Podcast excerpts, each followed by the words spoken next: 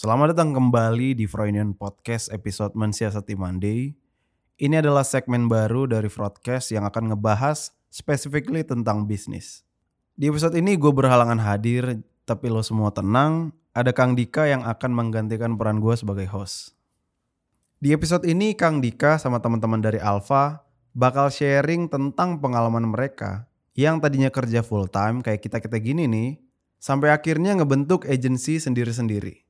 Lalu memutuskan untuk berkolaborasi membangun Alpha. Gue akan jelasin sedikit. Jadi Alpha itu adalah satu holding company. Di dalamnya tergabung beberapa digital agency. Salah duanya ada Story dan All Range.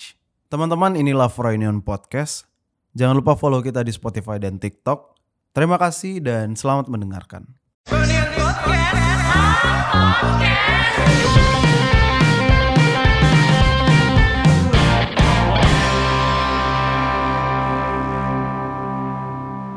Halo, kali ini gue Dika ngajak teman-teman dari Alpha, uh, company kita yang baru didirikan tahun lalu, di mana Alpha itu adalah sebuah holding company yang membawa beberapa digital agency. Uh, di sini ada empat teman gue, sebetulnya satunya istri sih. Mungkin dari yang istri dulu dikenalin kali ya. Halo, gue Lini. Di Alpha biasa ngurusin performance business dan uh, klien-klien yang ada di kantor. Performance business apa? Performance bisnis bisnis performance ya Enggak maksudnya apa itu? Dijelasin. Oh itu tuh apa nah. mengenai ya tentang sama Kelihatan ya hubungan suami enggak atau gimana kok agak keras gitu ya? Iya, ya menilai gimana sejauh apa dan sudah sekeren apa kita sampai hari ini sih di bisnisnya. Intinya mah perduitan lah ya. Iyalah. Oke. Okay. Kalau di sebelahnya Lini nih? Halo, gue Erik hmm. uh, di Alpha ngurusinnya bagian kreatif Udah itu aja Erik. Ya. Oke nanti kita akan explore lagi untuk Erik. Dan di sebelah saya mungkin Pak. Uh, saya di divisi khusus kendaraan elektrik dan uh, mart-mart yang lainnya. uh, bukan ya? Bukan, bukan. Beda apa, beda apa. Uh, saya overview dan supervise uh, segala sesuatunya mulai dari bisnis, uh, performance juga, uh, kemudian expansion, uh, ya basically super overview lah uh, banyak kan. Nama tadi udah belum sebut ya? Uh, belum disebut. Belum. Kayaknya nanya nama saya Pak. Uh, Reza, uh, saya Reza. Ya, saya Reza juga. Kalau nungguin ya biar kayak gitu. Ya. uh, biasa dipanggil sama mereka Batak, apa nama dari kecil yang nggak pernah hilang ya sampai ke bawah sampai kerja uh, eh, gue di Alpha ngurusin uh, specialist agency-nya apa lebih ke data analytics um, performance marketing and everything oke okay. kayak perkenalannya cukup tapi mungkin sekarang kita mau masuk ke eksplorasi kali ya Uh, ini teman-teman yang gue udah kenal lama banget, mungkin udah hampir 10 tahun kalau gue kenal sama mereka dan udah kerja bareng juga. Jadi kayaknya udah hampir tahu banget lah gitu uh, backgroundnya seperti apa. Cuma kalau misalnya dari Chief kan mungkin belum pada tahu tuh backgroundnya seperti apa. Gimana akhirnya mereka bisa terjun ke dunia kreatif, eh, gimana bisa akhirnya bikin agency. Mungkin yang pertama mau ditanya tuh ke Erik dulu kali. Boleh. Um, background lu apa sih Erik? Kuliahnya apa? Sebelumnya hmm. kerja di mana? Yeah. Sampai akhirnya bikin okay. agency. Uh, awal kuliahnya kuliah DKV hmm. itu juga zaman dulu susah ya. Uh, nggak zaman dulu banget sih sebenarnya. Cuman ngejelasin ke orang tua tuh ya, uh, lumayan susah waktu itu. Jadi apa? Jadi desainer. Desainer apa? Desainer baju gitu. Ya akhirnya gue jelasinnya yang simpel-simpel kayak gitu lah ya. Bikin billboard bikin ini itu segala macam. Akhirnya kuliah. Cuman setelah kuliah itu nyasarnya malah ke uh, belum langsung ke agency ke retail dulu gitu ya. Uh, salah satu clothing line ternama juga di daerah sekitaran Bintaro. Hmm. Hani uh, Roberts. Bukan. Ramayana. uh, Kayaknya audiensnya nggak relate. Iya nggak relate. Uh, terus uh, dari situ ya belajar banyak karena uh, timnya kecil itu juga kebetulan yang apa bareng sama teman-teman juga gitu kan hmm. di situ uh, akhirnya jadi belajar tuh oh uh, pasang placement di media kayak gimana terus akhirnya mulai dari desain kaos sampai masang booth atau uh, bikin event uh, ya waktu itu lagi rame-ramenya ya dulu mungkin yang sekarang masih ada eventnya kayak gue gak tau Kickfest masih ada nggak sih? Masih ada kan ya Kickfest? terus masih ada Jacklot gitu gitulah ya, areanya di situ. Plus ya uh, placement ke Google apa gitu gitulah habis itu kerja kantoran barulah ketemu sama si teman-teman yang lain nih ada Reza sama Batak ketemu bareng itu udah di agency tuh dari situ kita ya belajar bareng uh, kerja bareng segala macam akhirnya sampai ke titik uh, start uh, agency sendiri gitu. Jadi kalau di total berapa tahun tuh akhirnya sampai lu memutuskan bikin agency? Berapa ya? Hmm, empat tahun, lima tahun lah, lima tahun lah ya, ya kurang lebih. Hmm. Dari dari mulai lulus, tapi gue emang start kerjanya juga agak lumayan colongan lah, jadi hmm. belum lulus sudah udah kerja duluan. Empat tahun lima tahun tuh udah ngerasa cukup ya untuk? Uh, cukup lapar dan kurang cukup penghasilan. Ya. Cukupnya cukup nekat. ya. Kenapa tuh Cukup nekatnya kenapa tuh Uh, apa mungkin mirip kayak gue gitu ya. Uh, paling muda di antara bapak-bapak, ibu-ibu yeah. uh, di sini uh, beberapa tahun doang sih.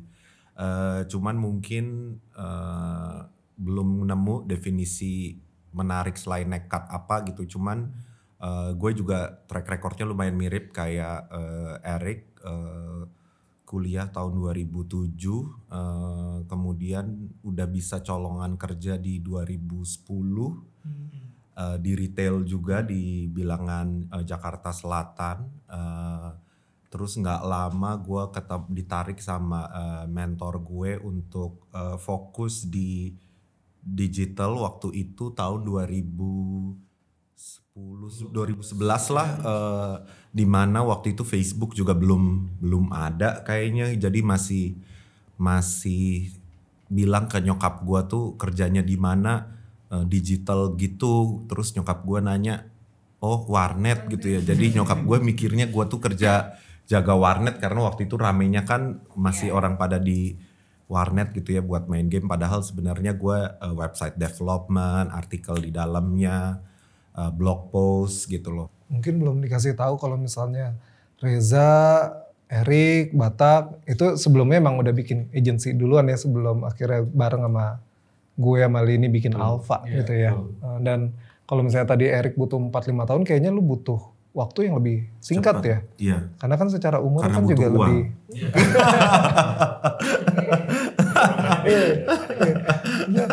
enggak, enggak, enggak. Kenapa? Itu berapa tahun?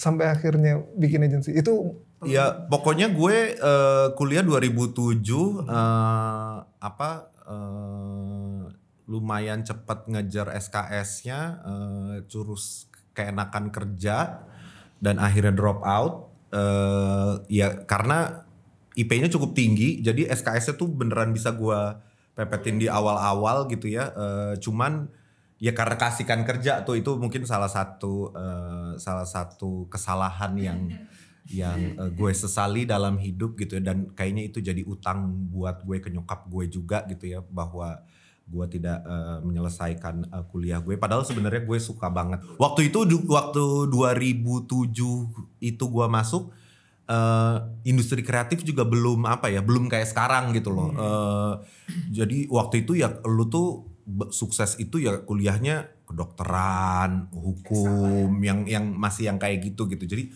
uh, cuman waktu itu emang gue uh, suka dan reference gue di luar lumayan banyak gitu loh ngelihat ngeliat advertising gitu ya. Tadinya nggak tahu apa, lihat di luar kok seru banget ngantor pakai baju bebas gitu loh. Terus orang-orangnya tuh uh, diverse banget gitu ya. Maksudnya dari berbagai macam kalangan, dari berbagai macam sektor tuh kok bisa ngumpul terus brainstorming gitu sambil tos-tosan banyak makanan gitu. Reference atau Shutterstock? uh, akhirnya di Shutterstock dan kenyataannya tidak seindah itu guys. Uh, jadi jadi dari kuliah gue memang udah ngincar, gitu loh. Jadi uh, kuliah di Universitas Al Azhar Indonesia uh, ambil komunikasi dan penjurusannya emang udah periklanan. Hmm.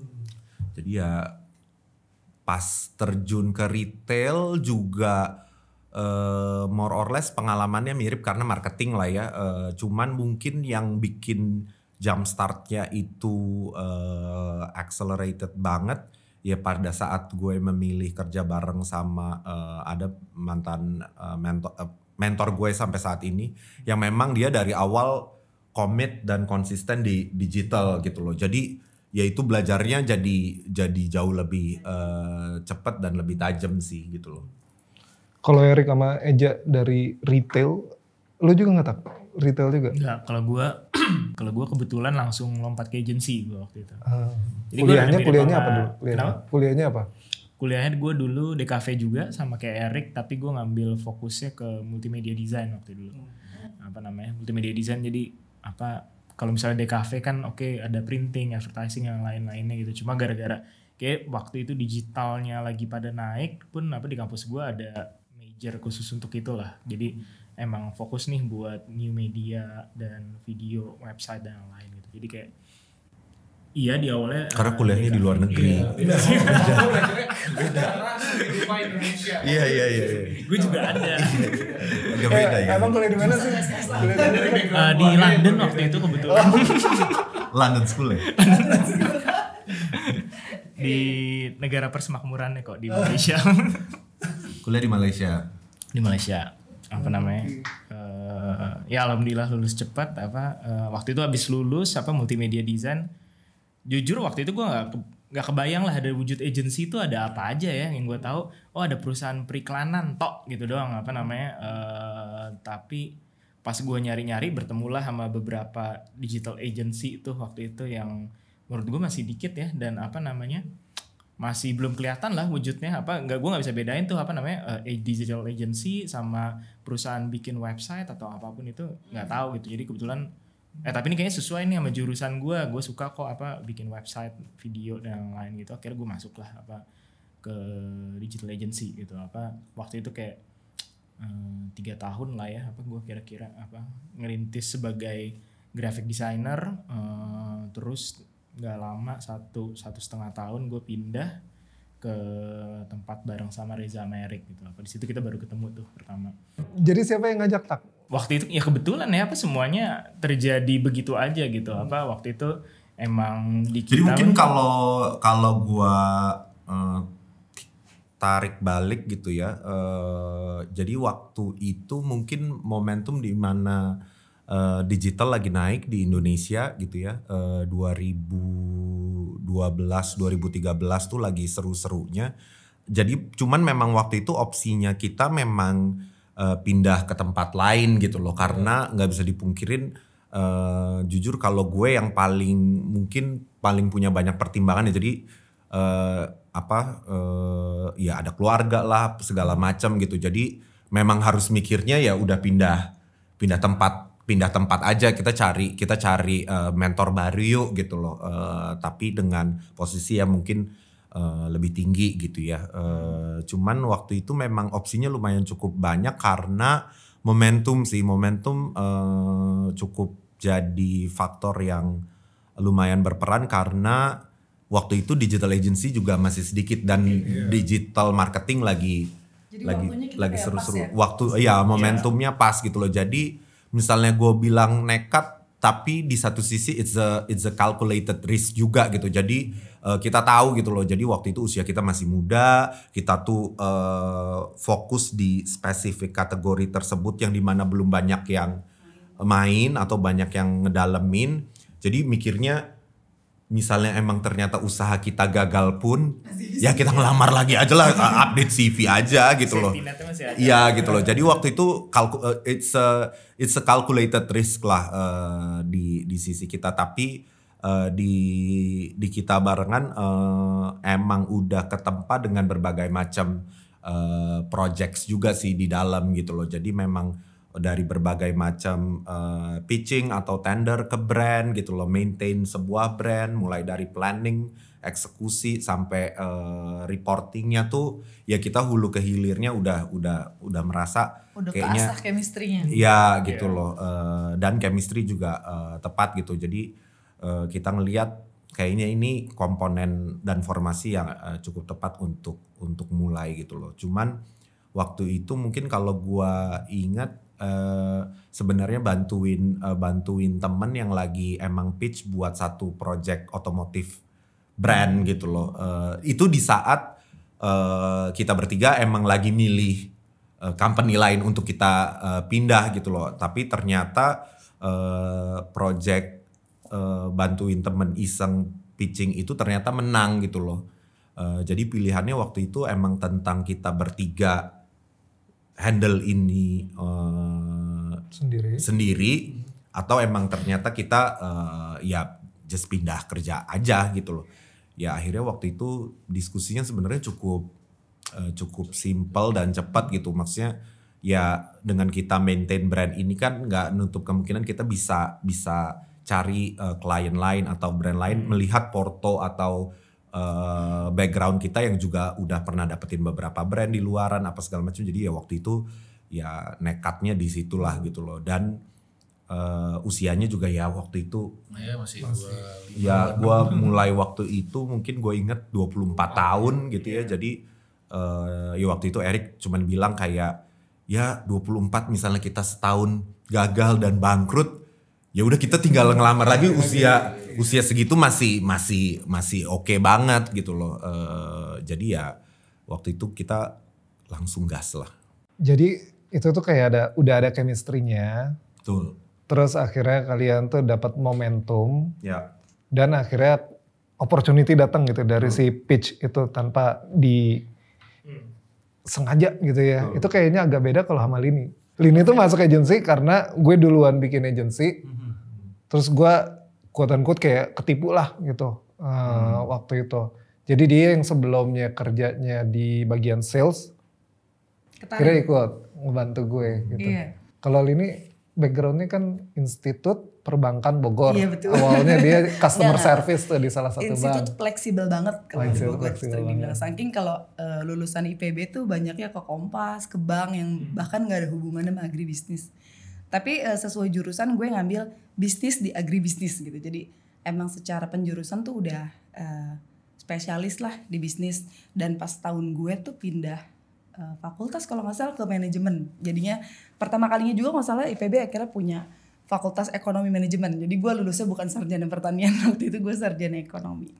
Terus eh sebagai anak lulusan bisnis biasanya kan mm, ngelamarnya di kalau nggak di perusahaan konsultasi, konsultan bisnis gitu atau ke bank ya. Gue pilihnya yang bank waktu itu gue carinya yang paling deket karena gue males banget dulu kuliahnya jauh gitu. Jadi gue cari yang paling deket ya udah lulus kayak eh, setelah sidang lah gue langsung diterima kerja gitu sebelum sebelum wisuda dua tahun di situ di eh, customer service Eh, jadi ngurusin keluhan, ngurusin apa ya biasanya orang-orang datang dengan berbagai masalah gitu. Kuping gue tuh udah terbiasa mendengarkan panjang lebar cerita orang gitu lah. Itu mungkin kepake di operation pas lagi eh, ngebangun usaha bareng Dika gitu di situ. Ngedengerin dari A sampai Z mesti ngapain, ambil ambil keputusan cepat, ambil solusi yang paling enak buat nasabah maupun si perusahaan gitu. Pokoknya udah biasa di posisi yang harus bernegosiasi lah akhirnya lepas dari situ gue merasa kayaknya kayaknya kurang menantang nih gitu part ini Ya, selain gue juga butuh duit lebih lah pasti kan kalau di bank tuh eh apa ya tertata gitu loh kenaikannya. Sedangkan gue butuh yang kalau gue effort lebih harusnya dapat lebih nih gitu. Gue cari-cari-cari eh, kayaknya posisi sales atau relationship manager tuh menarik tuh buat gue gitu. Kira gue masuk lah ke situ di salah satu eh, TV cable. Eh, biasa berhubungan sama agency justru di situ. Karena gue dagang dari pagi sampai malam nongkrong di agency-agency tapi rata-rata Nah, agency bakal kreatif. Kamu di situ. kan gue udah badika di agency apa rata-rata di media planning di media buying ya. Jadi kalau teman-teman nih apa panggilannya shifts ya? Kalau shifts tuh mungkin tahu banyak agency agency itu emang kebagi banyak banget kan. Kalau kita di digital agency tapi ada juga yang namanya media buying agency. Jadi mereka uh, yang ngatur placement placement duit duit klien mau ditaruh ke mana nih gitu. Nah gue biasa ke situ ya. di spot iklan. Gue jualan lu spot gue jualan banner di majalah gue jualan eh, banner di TV gitu-gitu. Terus masuk ke eh, jadi sales tadi selama hampir tiga tahun kalau nggak salah. Tuh kayaknya gue juga lagi mulai apa ya asik buat nemu selaknya gimana ngedeketin klien dari bener-bener cold call. Gue bilangnya eh, bener-bener nggak kenal sama sekali sampai akhirnya jadi dealing. Itu jadi kayak apa ya latihan gue untuk kayaknya kalau lu udah jadi sales gitu ya menurut gue lu udah bisa bikin usaha sendiri sih. Karena itu benar-benar ngurusin dari say hi kenalan besok mau ngomong apa lagi terus ngurusin kontrak bikin quote eh apa dari bikin quotation bikin kontrak oke dealing sampai ngurusin dia terus gitu kan. Sampai dia putus kontrak sampai gue cabut aja gue udah berapa tahun di Froyo ini masih suka diteleponin saking uh, sales tuh jadi kayak apa ya key person kali ya buat klien. Itu tuh uh, sangat.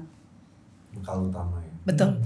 Itu kayak jadi buat gue uh, paling kepake lah buat ngejalanin bisnis ini gitu lepas dari situ Dika udah kita udah nikah setahun deh kayaknya waktu itu Iya. terus tiba-tiba di bapak ini kan terlalu asik gitu bekerja tanpa memikirkan apakah duitnya ada apa enggak gitu Sama kadang-kadang kan. agak-agak semi sosial gitu Lebih ya ke kreatif tapi lupa cash flow.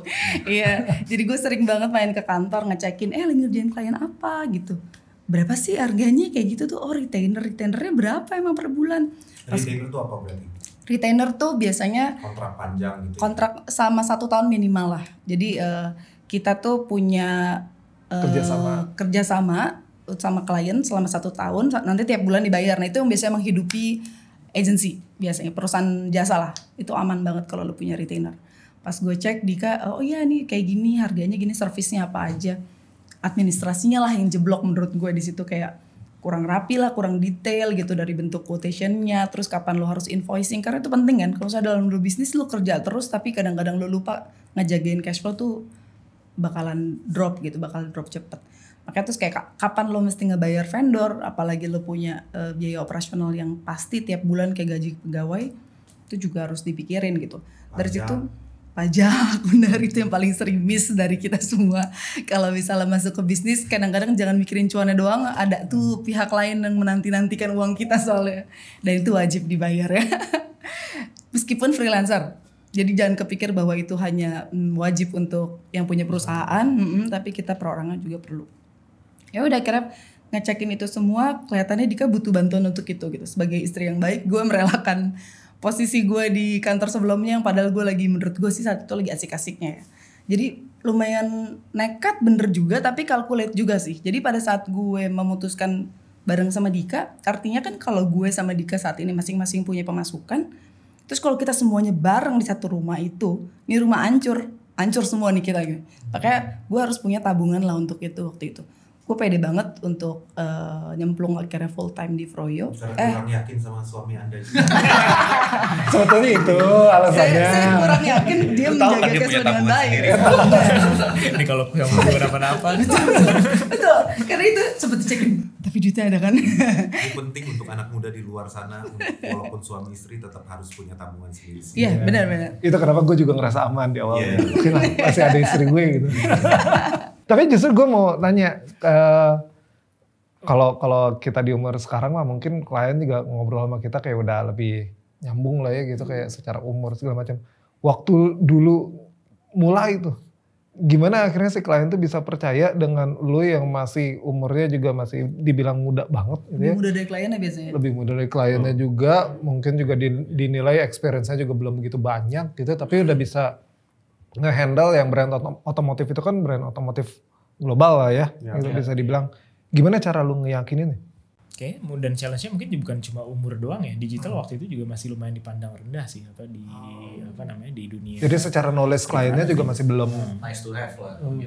iya iya Ya mungkin salah satu faktor lucknya itu kali ya. Jadi eh, digitalnya juga masih belum jadi quote unquote prioritas gitu ya eh, di bagaimana klien menganggap digital itu cukup penting untuk kegiatan marketingnya.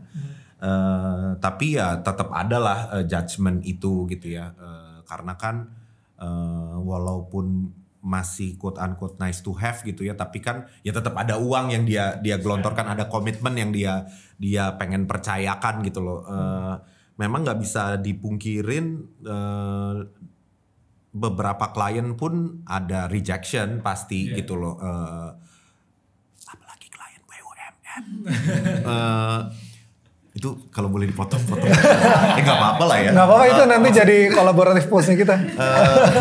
Eh, maksudnya ya normal banget lah. Eh, maksudnya mereka pasti ngeliat kan gitu loh. Eh, oh masih kita juga kan nggak mungkin bisa bohong gitu loh. Cuman mungkin waktu itu tuh kita fokus on the the quality of our works and services sih. Itu satu.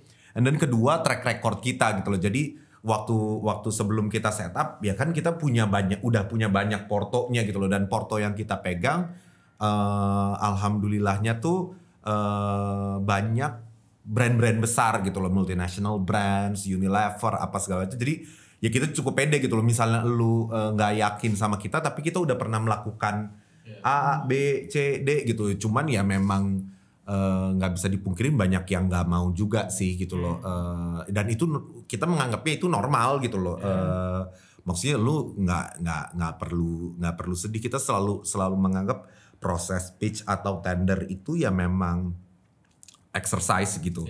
Eh, either you win or you learn aja gitu loh. Jadi kita selalu lihat ya kalau menang itu bonusnya and then kita pegang eh, kliennya and then dapat eh, dapat dapat profit dari situ gitu loh.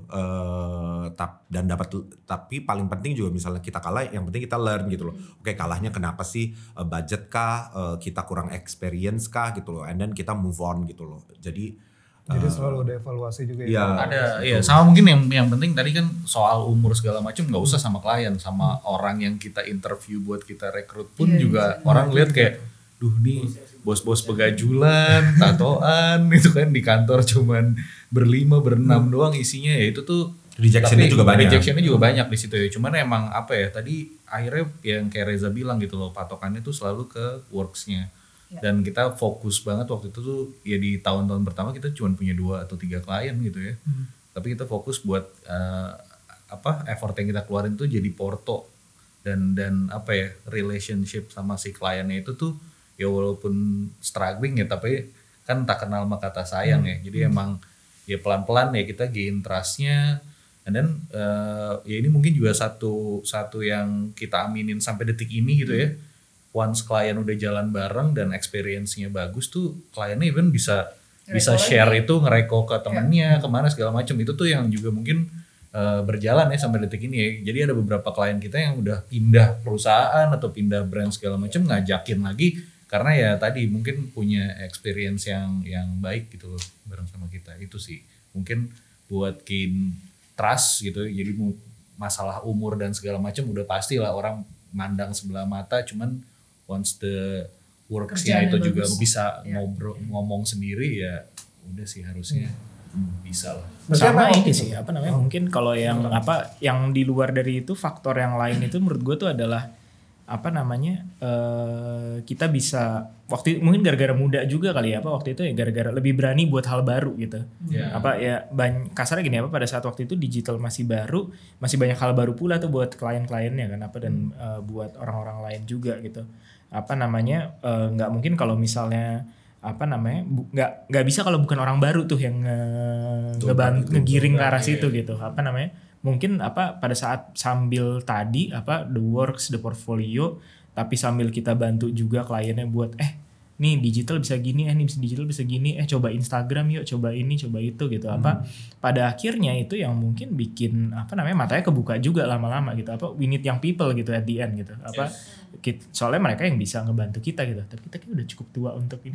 Ya maksudnya cycle-nya cycle-nya cycle-nya pun berulang sekarang gitu. Iya. maksudnya eh, Iya, dengan nggak usah TikTok, ya ya. nggak usah dipungkirin kayak sekarang tiba-tiba eh, mungkin setahun dua tahun yang lalu TikTok naik gitu loh. Tapi waktu itu ngelihatnya mungkin masih apa sih eh, joget-jogetan alay terus begini-begini terus belahannya kok ke bawah banget gitu loh. Eh, terus tapi tiba-tiba mereka transform ke sesuatu yang menurut kita eh kok eh, beda nih gitu loh. Eh, kontennya jadi lebih eh, engaging gitu loh. Sekarang tiba-tiba berubah lagi ada eh, live shoppingnya gitu di mana eh, commerce and kreatif akhirnya ketemu nih gitu loh. Jadi emang mungkin itu tuh penting untuk selalu evolve ya. evolve and adapt gitu loh. Jadi kliennya pun juga akan ngerasa bahwa kita sebagai uh, partnernya mereka juga keep evolving gitu loh. Karena kan uh, fundamental part dari marketing itu sendiri kan follow di mana konsumennya itu ada kan gitu loh. Jadi kalau mereka nggak merasa partnernya bisa bantu mereka ngasih tahu audiensnya atau klien konsumennya ada di mana ya uh, susah gitu loh. Jadi ya mungkin itu sih uh, Iya. mungkin Ya mungkin sama kayak Froyonian juga kali ya, ya YouTube awal-awal akhirnya eh, terjun nyebur, sekarang juga mungkin udah di TikTok juga udah established juga ya memang harus harus Coba hal baru. hal Coba hal baru baru. sih. Iya, iya. Ini kan dulu kita sama-sama bikin agensi itu 2013. Hmm. Ada All Range, ada Froyo waktu itu 2013 tuh mulainya. Hmm. Kalau gue nggak salah ingat tuh 2017, ini fast forward langsung ya. Itu kan udah langsung ada obrolan tuh sama Eja untuk akhirnya kita berkolaborasi lah Ya. gitu. Meskipun secara hukumnya akhirnya baru di establish itu di 2021 ya, 2021 gitu. Kita sebagai agensi itu hmm, sama-sama lagi growing lah gitu.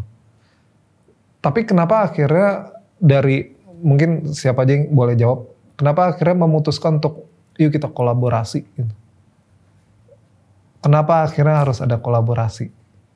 Eh, mungkin ini kali ya apa eh, misalnya lihat dari dua time frame-nya kan berarti ada 2013 kita jalan sendiri-sendiri, 2017 kita eh, ngobrol, kemudian 2021 gitu. Jadi dari 2013 ke 2017 yang terjadi tuh memang eh, kita eh, growing, eh, maksudnya growing di sini tuh ya secara bisnis, secara size perusahaannya, eh, timnya juga makin besar, kliennya makin eh, banyak gitu loh. Eh, kita merasa waktu itu tuh sebenarnya kalau eh, kita bisa melebarkan usahanya kayaknya bakal jadi lebih menarik deh gitu loh. Kenapa? Karena eh, ya lupain dari aspek bisnisnya lah. Eh, contoh paling gampang bagaimana kita bisa nge-grow sebuah entity jadi lebih cepat karena kita udah punya pengalamannya nih dari 2013 ke 2017 meaning eh, tipe klien tertentu, kompleksitas klien tertentu, susahnya pegang brand ini apa, budget brand yang dipegang service seperti ini tuh berapa. Bayangin bayangin semua knowledge itu tuh bisa kita serap dan kita Sharing inject, ya. kita share ke ke entity lain gitu loh. Akhirnya entity baru ini harusnya kan jadi lebih Cepat. jadi lebih cepat eh, growth-nya gitu loh Eh, dibandingkan kita yang butuh waktu sendiri-sendiri waktu itu eh, selama empat tahun dan alhamdulillahnya bertahan coba kalau enggak gitu banyak banyak yang juga nggak bertahan karena memang mereka memutuskan untuk sendiri gitu loh jadi waktu itu kita malah pada saat posisi kita lagi bagus-bagusnya kita merasa kayaknya eh ini kayaknya kalau kita kolaborasi dan gandengan sama yang lain kayaknya growth-nya malah makin lebih cepat dan lebih besar gitu loh. Makanya mungkin eh, waktu itu ngobrol bareng tuh antara eh, Orange dan dan Froyo gitu dan kerasa tuh eh, growth-nya jadi lebih jadi lebih cepat lagi. Kenapa? Karena esensi dari kolaborasi itu kan dibalik temperatur panas dingin dan segala perdebatannya, lu tuh akan ketemu dengan apa ya quote unquote like minded people gitu loh. Eh, yang sebenarnya kalau li- lu lihat itu secara positif, itu harusnya bisa komplement apa pun yang kita lakukan bareng-bareng gitu. Jadi gua tuh selalu eh, strong believer bahwa saat lu kolaborasi dengan orang yang sepemikiran, eh, visinya juga sama, capability-nya sama, chemistry-nya sama, plus credibility-nya juga eh, ada, ya insya Allah jalannya bagus gitu. Cuman memang ya namanya proses bareng itu ya kita udah menganggap biasa tuh gitu loh. Ada debat, ada beda pendapat, ada eh, gontot-gontotan. Ya normal namanya juga lu apa ya? Gue menganggapnya kolaborasi kan kayak kawin ya di di bisnis gitu ya. gue tidak tahu audiensnya sudah eh, melewati bahtera rumah tangga atau belum tapi eh, sama banget gitu maksudnya nggak nggak nggak ada solusi yang benar-benar benar gitu loh Eh, ad- adanya ya baik gitu loh baik eh, baik untuk semua pihak gitu loh ya itu berjalan dari 2017 kelihatan growth-nya makin kuat gitu loh Eh, dan akhirnya di 2021 ya kita merasa formulasi tersebut kayaknya cukup works gitu ya kita merasa saat kita mau expand kayaknya penting untuk selalu jadikan kolaborasi sebagai kunci utamanya sih gitu loh. Ya akhirnya yang kita lakukan dari 2021 sekarang tuh ya kita selalu stretch out those collaboration initiative gitu ya, baik ke internal maupun ke eksternal untuk bisa gedein eh, industrinya sih sebenarnya. Kalau kalau kalau si company growing eh, yang gue tahu nih ya, kalau Lini, Erik sama Reza kan dari dulu tuh selalu kayak satu bidang aja kayak Erik tuh kreatif ya terus. Ini yang agak-agak melenceng nih Batak soalnya. Batak yang tadinya di di kafe kuliahnya sekarang juga ngurusinnya tuh soal data gitu. Gimana sih lu akhirnya bisa memutuskan untuk gue juga mau fokus ke data analytics dan segala macamnya itu karena itu kan pasti juga sebetulnya secara job desk itu dua Beda. job desk yang beda kan Baru. soalnya gitu. Iya, Photoshop aja udah gue uninstall. Gue curiga ini orang yang beda deh. Kayaknya yang dia yang ada rambut dan dia yang sekarang udah beda. Mungkin balik ke mirip ke adaptasi tadi ya, apa namanya? eh, di satu sisi ya walaupun gue berawal dari kreatif dan apa graphic design yang lain apa kolaborasi bareng sama Erik dan apa namanya eh di awal gue emang merasa bahwa eh kayaknya emang desain emang lebih luas apa lebih banyak hal lain dan ternyata gue kebawa-bawa juga nih ke hal yang lain-lain tersebut tuh gitu apa. Dan gue ngerasa bahwa partner gue Erik wah Erik nih kayak lebih megang nih kayaknya di digital pun gue juga butuh ada beberapa hal nih yang apa namanya ngedalemin lah ke area-area situ gitu apa ngelihat dari oh digital waktu itu oh ada sosial media ada eh, website dan pada saat kita megang sosial media ada UI UX apa pada saat kita megang itu oh ternyata ada datanya. Terus pas kita muncul apa blogger eh, Twitter eh, apa namanya? Twitter buzzer lah dan lain-lain. Apa at least butuh ada kayak butuh ada yang ngedalemin nih di teritori-teritori itu. Akhirnya gue rada menyimpang lah ya ke arah situ gitu apa. Dan apa eh, kayak tadi balik yang ke tadi beradaptasi itu juga ya mau nggak mau ya mesti belajar dari nol apa namanya. Untungnya sekarang udah lumayan banyak ya source buat belajar kayak gitu. Apa search YouTube sekali tutorial eh, Google Analytics ya udah ada A sampai Z gitu. Apa cari di Coursera cari di apa pun. Dan apa namanya ngobrol sama orang-orang di seindustri gitu apa. Eh, akhirnya eh, bisa lah apa mau di situ ya. Walaupun gue pun juga sampai sekarang masih belajar gitu. Cuma kayaknya itu tadi tuh apa mungkin kreatif emang core utamanya cuma pada saat nanti berjalan itu kan apalagi di dunia digital ya apa akan ada banyak tuh sayap-sayap lainnya yang butuh mensupport gitu di lini tersebut gitu. Mau nggak mau ya mesti belajar gitu kayak ada TikTok ya belajar cara pakai TikTok belajar cara pakai TikTok Shop belajar cara ngebaca data TikTok Shop gitu apa. Kayaknya itu eh, penting sih apa buat Jadi nature-nya jadi kita nature juga. kita juga gitu apa. Jadi dan nature setiap orang setiap individu kayaknya harus punya personaling itu tuh apa buat ngejaga ya agar apa tetap relevan nih di dalam bisnis ini gitu terutama. Jadi kuncinya tuh diadaptasi Tok. diadaptasi dan apa namanya emang nggak semua orang tuh bisa apa namanya eh walaupun kita udah kuliah sekolah bertahun-tahun kayak nggak semua orang apa bisa suka belajar gitu. Apa itu kayaknya yang mesti tetap dijagain tuh apa biar tahu oh ternyata belajar tuh penting gue belajar bisa ngeluasin apa namanya wawasan gue dan ujungnya bisa ngasilin sesuatu juga nanti pada akhirnya Gue tuh kalau ngobrol sama anak-anak sekarang ya mungkin gue nggak tahu apakah mereka terdoktrin atau apa gitu. Gue pengen bekerja sesuai passion gitu.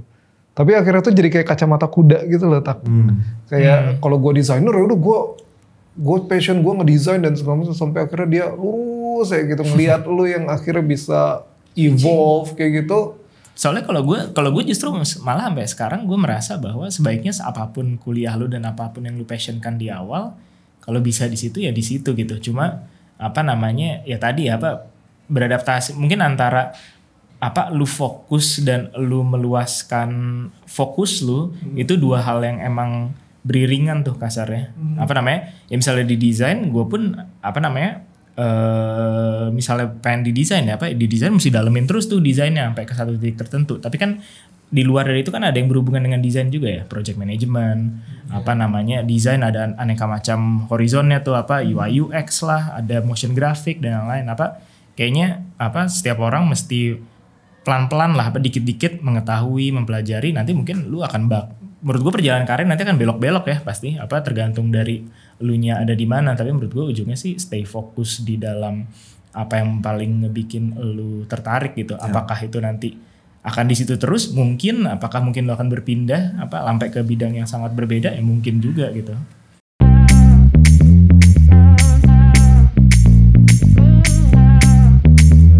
Gimana caranya lu akhirnya menentukan nih orang bisa ngelit nih? Karena kan kalau yang gue suka baca kalau di Twitter tuh kalau bos lu udah baik sama lu itu tanda-tanda bahaya tuh. Baiknya lu resign aja makanya wah ya suka banyak obrolan lah yang kayak gitu gitu. Uh, ini kan berarti orang-orang ini kan sebetulnya orang-orang yang emang dekat sama lo. Uh, dia akhirnya bisa membuktikan kalau misalnya dia juga bisa bekerja dengan baik gitu sampai akhirnya dikasih kepercayaan gitu. Orang ini banyak atau enggak sih sebenarnya kalau di company itu? Ya kalau gue selalu mungkin yang lain bisa nambahin ya. Tapi kalau gue sebenarnya matriksnya simpel sih. Apa uh, chemistry udah pasti gitu ya. Uh, ya gue nggak bilang bahwa lu harus setongkrongan atau. Tapi gimana ya kalau lu tuh bercandanya nyambung, yang lu suka juga more or less mirip gitu loh. Jadi karena saat lu nyemplung ke bisnis tuh eh, percaya guys itu bakal fakta banget. Lu bakal ketemu dengan keadaan-keadaan atau skenario yang gak lu pikirin gitu. Jadi eh, kemudian ya eh, tadi gue tertarik ngomongin passion gitu loh. Da, eh, passion itu sebenarnya serapan dari bahasa mana gue agak lupa Italia atau Spanyol. Bukan eh, lupa gue. Eh, tapi pokoknya eh, intinya tuh passion itu pengorbanan. Ya. jadi bu, passion tuh bukan berarti lu harus suka-sukaan. Ya lu harus berkorban gitu loh untuk atas yang lu suka itu. Maksudnya berkorban tuh saat orang lain tidur atau saat orang lain berhenti untuk lu bisa melakukan itu bisa jadi lu harus harus tetap konsisten melakukan itu. Kenapa eh, setongkrongan atau satu chemistry itu penting karena kadang-kadang bakal banyak pengorbanan yang harus dilakukan gitu loh. Jadi kalau chemistry-nya nggak nyambung saat ketemu keadaan yang ekstrim gitu ya contoh klien nggak bayar atau tiba-tiba kita salah melakukan pembukuan misalnya atau ternyata eh, kita dapat klien terlalu banyak nggak bingung mau rekrutnya seperti apa kalau chemistry-nya nggak nyambung temperaturnya tinggi sih Gak bisa nggak bisa berat sama eh, dipikul ya. Iya, Nggak bisa buyar Pak gitu loh. Eh, jadi chemistry cukup penting. Kemudian kalau eh, mungkin tadi eh, faktor waktu itu tuh eh, capability kali ya. Eh, maksudnya ya udah proven gitu loh saat kita ngomongin capability kan ya nggak bisa dipungkirin ada ada durasi yang yang jadi faktor cukup penting gitu loh. Ya, lu udah capable belum melakukan A, B, C, D gitu loh eh, yang cukup eh, mencakup bagaimana lu bisa ready untuk melakukan sesuatu. Terakhir sebenarnya untuk orang eh, baik di dalam ataupun di luar ya credibility lah. Maksudnya credibility ya apa ya jujur terus eh, apa yang hmm, drive-nya juga jelas gitu loh dia mau apa sih di dalam hidupnya gitu. Biasanya sih gue ngelihat faktor itu gitu. Jadi kadang-kadang orang tuh terlalu shortcut tuh untuk wah yang penting ini momentumnya sekarang bro kita bisnis bisa bisnis ini barengan. Ya sekarang kan sering banget ya narasi yang agak ke eh, FOMO-FOMOan seperti itu gitu. Menurut gue nggak ada yang salah dengan itu tapi harus tahu kadang-kadang di bisnis itu part paling penting ialah attention to detail dan executionnya gitu loh. Dan itu fundamental gitu loh. Maksudnya sampai bagaimana uang keluar dan uang masuk di finance aja itu fundamental gitu loh. Dan kadang-kadang itu yang dilupain generasi sekarang gitu loh untuk langsung shortcut atas dasar nama momentum atau FOMO atau apa pun yang penting hype gitu loh. Tapi pas jalan tiba-tiba baru sadar kok kita nggak dapat klien lagi ya atau klien yang ada di kita kok nggak lanjut ya? Eh kok kita susah banget ngerekrut orang gitu loh. Eh ternyata orang itu harus ada career and development programnya loh. Ya ya penting tuh untuk untuk nempa itu terus-terusan gitu loh. Jadi baik untuk yang ada di internal tim kita ataupun yang di luar tuh gue pribadi selalu pengen masuk ke detail itu dulu gitu biar fundamentalnya eh, kuat gitu loh Iya, mayoritas lah ya kita bisnisnya itu pasti dari anak-anak dalam Ya. gitu. Kemauan Bisa dibilang. mereka sih. Ya, drive-nya. Drive-nya. Hmm, drive-nya dari mereka juga. Jadi kita mungkin nyediain kesempatan tapi kalau merekanya juga Drive-nya eh, nggak. nggak ada pasti nggak kejadian gitu. Si Alva kan tadi pas gue ngejelasin di awal itu kan kita holding company, ngebawain beberapa digital agency gitu. Cuma menurut gue sih harusnya tuh kita bisa lebih lebih daripada itu gitu. Eh, untuk anak-anak yang nanti misalnya mau masuk ke Alpha gitu, mereka kan pasti punya ekspektasi. Secara alfanya sendiri dari dari kitanya ini nih mungkin boleh siapa aja. Lu ngelihat Alpha itu sebagai apa sih? Kalau gue mungkin apa namanya ya sama ya dengan bagaimana gue berkembang di dalam alfanya itu sendiri apa namanya ada data analisis. Gue gue ngelihatnya ya since alpha ya oke digital dan yang lain. Gue sih peng dan dunia digital menurut gue sangat luas bisa belok ke mana-mana ya. Dan Gua berubah pengen terus dan berubah ada terus, terus yang dan- baru gitu ya. gue pengen selalu ada apa namanya pembaruan inovasi and everything apa muncul hal baru tuh dari alpha gitu kayak apa namanya eh, Influencer misalnya tak. ya, influencer Influencer kan salah yang kita tahu tuh sebelumnya cuma bayar terus dia posting kayak sponsor post atau apanya gitu dari kitanya udah selesai gitu. Iya. Tapi sekarang gue ngeliat tuh kayak mulai agak bergeser gitu loh. Hmm. Mereka udah mulai ada yang mikirin IP, mereka Iya. udah ada yang mulai bikin bisnis-bisnis lain, bikin. Kita juga harusnya kayak gitu kan ya. benar apa namanya salah, salah satu di influencer influencer kan basically tuh bukan gue beli orang buat diposting di Instagram mereka ya tapi Iya. lu ngebeli orang untuk oke nih gue bisa apa namanya gimana image gue dan image orang ini tuh menyatu dan gue bareng dia bisa kolaborasi juga at the end gitu apa namanya influencer ya sama kayak tadi gitu sama kayak seperti itulah itu untuk brand ya. Cuma kalau misalnya untuk dari sebuah perusahaan ke influencernya ini kan sebuah kultur tertentu ya apa eh, dan semua influencer kan ada banyak banget gitu apa dan pemahaman akan bisnisnya juga berbeda-beda gitu. Kasarnya apa gimana nih apa sebuah perusahaan influencer influencer market ini bisa ngebantu mereka buat apa namanya eh, ngebangun personal bisnis mereka lah gitu. Apa nggak cuma akhirnya buat beli tapi gimana oke gue bisa ngejual Tumbuh hal-hal bareng. lain gitu tumbuh bareng dan apa namanya. Soalnya dari kita mungkin yang bisa kita bantu adalah klien dan gimana cara ngegedeinnya gitu. Apa tapi mungkin dari influencer ya bisa bareng sama kita ngebikin ekosistemnya jadinya misal tadi balik ke yang si Alpha tadi ya kasarnya misalnya core-nya mungkin emang influencer ya tapi oke nyebar nih ke yang macam-macam apa bisa ngomongin data influencer bisa grooming influencer bisa apa influencer spesialis di TikTok lah dan yang lain gitu. Ya innovationnya jadi jadi spirit yang cukup penting sih gitu loh karena industrinya evolving gitu. Jadi cara kita do everythingnya juga evolving Iya. gitu loh. Bukan cuman hygiene business as usualnya tapi bagaimana create another businessnya juga gitu loh. Eh, ya kayak tadi tuh eh, influencers marketingnya coba kita rubah eh, mulai dari cara posting sampai bagaimana kita bisa engage sama influencersnya untuk create another business opportunity lainnya gitu. Eh, di data juga kita bisa fokus bukan cuma sekedar reporting, eh, social media maintenance reportingnya seperti apa, tapi juga bisa ditarik lebih jauh gitu loh tentang bagaimana data atau insight tersebut jadi thought leadership kita juga gitu loh. Eh, kita punya kita bisa survei banyak orang, kita bisa punya eh, market outlook yang bisa kita eh, bikin dari pengalaman yang kita eh, buat gitu. Jadi inovasi itu cukup penting lah bagaimana Alpha itu pengen pengen selalu innovate segala sesuatunya gitu loh khususnya di di digital era ini gitu loh. Kalau dari gue mungkin education kali ya. Eh, kalau gue karena eh, jadi problematika utama mungkin bukan cuma di industri kreatif, mungkin di semua gitu ya.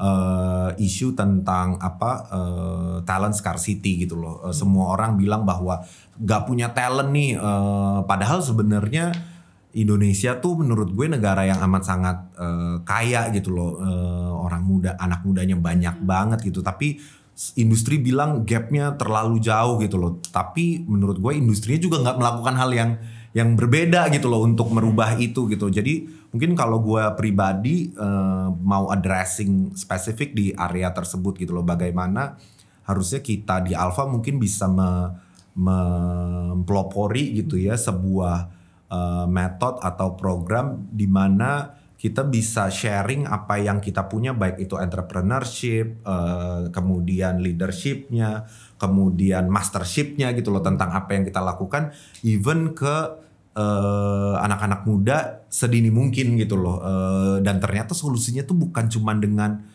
magang Ya. tiga bulan apa segala macam. Kita mau mencoba merubah merubah itu gitu loh. Eh, karena memang ternyata beda tuh saat lu nyemplung langsung dengan ketemu klien langsung di wak periode waktu tertentu yaitu bisa bikin akselerasi dalam soft skill dan hard skill lu jadi lebih jadi lebih cepat gitu loh. Dan itu harusnya sesuatu yang dilakukan kita untuk menjawab concern tentang talent scarcity. Misalnya kita look back gitu deh waktu e-commerce masuk ke Indonesia. Nggak ada expertise di e-commerce gitu. Tapi mereka memutuskan untuk nggak apa-apa gue tarik dan kebanyakan orang agensi ya uh, yang yang memang ditarik untuk di nurture gitu loh. Uh, ya kita juga sebenarnya bisa melakukan hal yang serupa dan malah mungkin bisa bisa lebih dini lagi gitu loh. Kita masuk ke kampus-kampus uh, kita masuk ke uh, talent selalu dianggap dari dari Jakarta. Enggak Indonesia tuh